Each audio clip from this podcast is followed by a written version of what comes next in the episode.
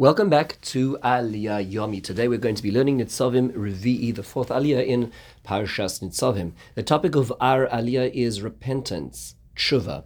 It is found in Perek Lamed Posuk Aleph to Vav, and it is six psukim long in total. The basic summary of Aliyah is the, as follows: Hashem tells us that when all these happening things happen, happen to you, the blessings and the curses, which I'm placing in front of you, you will take it to heart you will return to Hashem, and listen to His voice, and you and your children will with you will listen to Hashem with all of your hearts. He will bring you back from the nations of your dispersion and have mercy on you. And if you are dispersed even to the ends of the heavens, from there Hashem will bring you back. He will bring you back to the land which Hashem gave to you and your ancestors, and will do good for you more than your ancestors. He will circumcise uh, Kadosh Baruch Hu will circumcise your hearts and the hearts of your children to live with Hashem all your lives, leman chayecha, for your own life. Very fascinating aliyah, and a lot of things to think about. Question number one is the description of what seems to be kibbutz golios, the return of all the exiles, is vishav, uh, that Hashem will return. That Hashem Hashem. Hashem will return with your exilees. Now, what's interesting about that is that if it is a, a word which describes somebody bringing back, which is what Hashem is doing, it should be v'heshiv. Hashem would bring back. But the word is v'shav. Hashem will return, almost as if Hashem himself is returning. Rashi already notes this curious expression and he gives two explanations. One is, is that when the Bnei the nation of Israel, is in exile, the Shekhinah is with them, and therefore Hashem comes back with us. Hashem, or the Shechina Kiviyachol, so to speak, is also in exile. Another explanation is that it will need Hashem's involvement to extricate uh, the nation of Israel directly himself, not simply from the outside, because it is so deep and so complicated to get the nation of Israel out of exile. Just commenting on the way the this word is used in Hebrew. And a basic question is when will this happen? When are the events in this aliyah supposed to be taking place? So the Barbanel points out that these uh, uh, these ideas are not.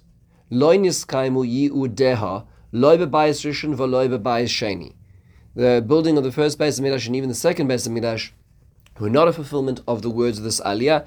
And as Rashi points out in Erchin, Daflam Beis, and as many of the Mepharshim point out, this is referring to the times of Mashiach. This is referring to the end of days that we're talking about now uh, uh, here, where Israel will do this full process of teshuvah.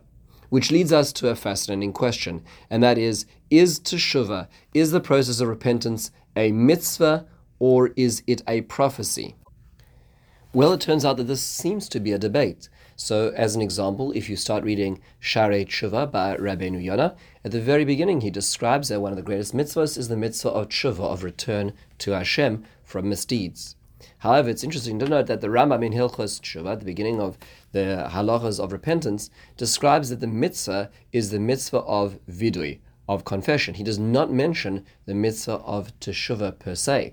Vidui means actually articulating what one did wrong, but is not actually a description of the process of tshuva itself. There are a few steps towards tshuva, but the mitzvah is that of vidui. The Meir Simcha, Rav Meir Simcha Dvinsk, the Meir Chachma, um, explains that what the Rambam really means is the following. He, what the Rambam is saying is that every sin, or every essentially mitzvah, a positive or negative mitzvah, actually includes in it the mitzvah of teshuvah. So let's say there's a mitzvah not to eat X, and a person eats X. Well, the mitzvah still exists even if a person sinned. So therefore, the process of doing better is actually still consistent with the mitzvah. The mitzvah never changed. One now has to live up to the objective standard of the mitzvah, whether one sinned or didn't sin beforehand. So, teshuvah, doing the right thing, is inherent in the very axiomatic practice of every mitzvah. However, what is not included in that is confessing on what one did in the past. That's why the Torah has to go out its way, and that's why the Rambam co- co- quotes confessing as the main the main function of tshuva.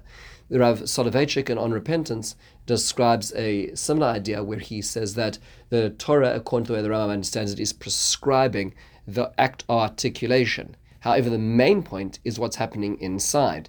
But the Torah can't prescribe what's happening inside. The Torah can prescribe the process necessary to get there, the process necessary, the action necessary is articulation, is saying it, not just thinking it, not just feeling it, but articulating it, which is supposed to lead to the feeling, which is supposed to lead to the real idea, which is happening internally as well. And that's why the Rambam frames it this way, not to dismiss it as a mitzvah, but this all revolves around our aliyah, the shavta ad Hashem alakecho. You should return to Hashem, your God.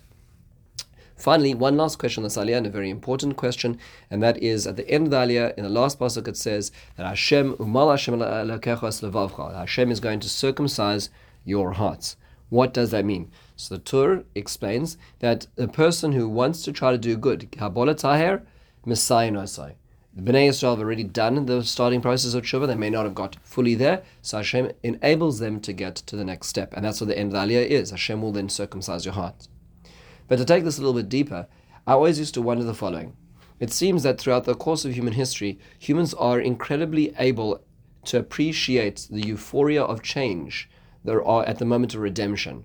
When uh, they in a terrible situation, they're redeemed. The, the, nation of Israel, the Hebrews are redeemed from Egypt. They they um, connect with Hakadosh Baruch Hu, with the Almighty, but then just give them a little bit of time, and they, in a certain sense, ebb back into the life of indulgence, the life lacking values. And it seems to be that way throughout all of history. If you read Sefer Shoftim with the nation of Israel, but in general, human beings as a whole, the people get inspired, they have epiphanies, and then they return to regular life. And I used to always wonder how would it be that how's this going to be when Mashiach comes? Won't the same thing happen? People will be inspired, they'll be they'll be enthralled, they'll see the truth of God, and then won't they just ebb back into their their their their squabbles and their problems and their indulgences, their self-centeredness, which is the emblem of most of today's society, and all the problems that that are had in the community and humanity as a whole. And the answer is is that there will be something which is different. We won't be able to just appreciate things through contrast, through the differences, but by default we will actually be different. And that's what the Ramban says in this pasuk. That there's going to come a time in the times of Mashiach where Hashem will actually remove part of our difficulty in making choices. And that is, is from the time of creation, the Ramban says, human beings have been endowed with the capacity to choose. And that means to say that they have equal, uh, equal options of negative and positive in their lives based on their personal portfolios and scenarios. However, when Mashiach comes, Hashem will remove the, some of those indulgences and those desires to make it easier for them to choose right. And that'll be at the time of the future where Hashem will remove the, the orla the uh, circumcision or the this foreskin of the heart as well. The Ramban says this uh, corroborates a number of the psukim in Yirmiyahu, which talk about the new covenant which he's going to make with Israel, and the Yechezkel talking about removing the heart of stone and replacing it with the heart of flesh. So this is what's going to happen in the times of Mashiach. The Malbim actually says that this change in, in humanity will be intergenerational. So it's not going to be just one generation. It's not going to be those who experience the epiphany. It's going to be a change in the actual state of humanity to the to the pre Adam Harishon Chet. There still will be a choice that a human being can make, but it'll be a much easier and clearer choice to make. The Malbim does point out, and yes, that means to say that there will be less reward for those choices because there's less challenge. But it is Laman Chayecha, which are the last two words of the Aliyah, because in order to make it easier for us to live. It's also worthwhile noting that the Kitzur Shulchan Aruch, in describing the halachas of Rosh Hashanah, points out that the words in uh, this pasuk and the last pasuk relate to Elul. The words Es Levavcha Es Levav are the Rosh Tevos, the acronym of Elul, because this is the time where people are thinking, and that's why Nitzavim is always very at the crescendo of Elul, where people are thinking about changing their lives and becoming better, moving towards this ultimate goal. With this, we close the fourth Aliyah. In the meantime, have a wonderful and meaningful day.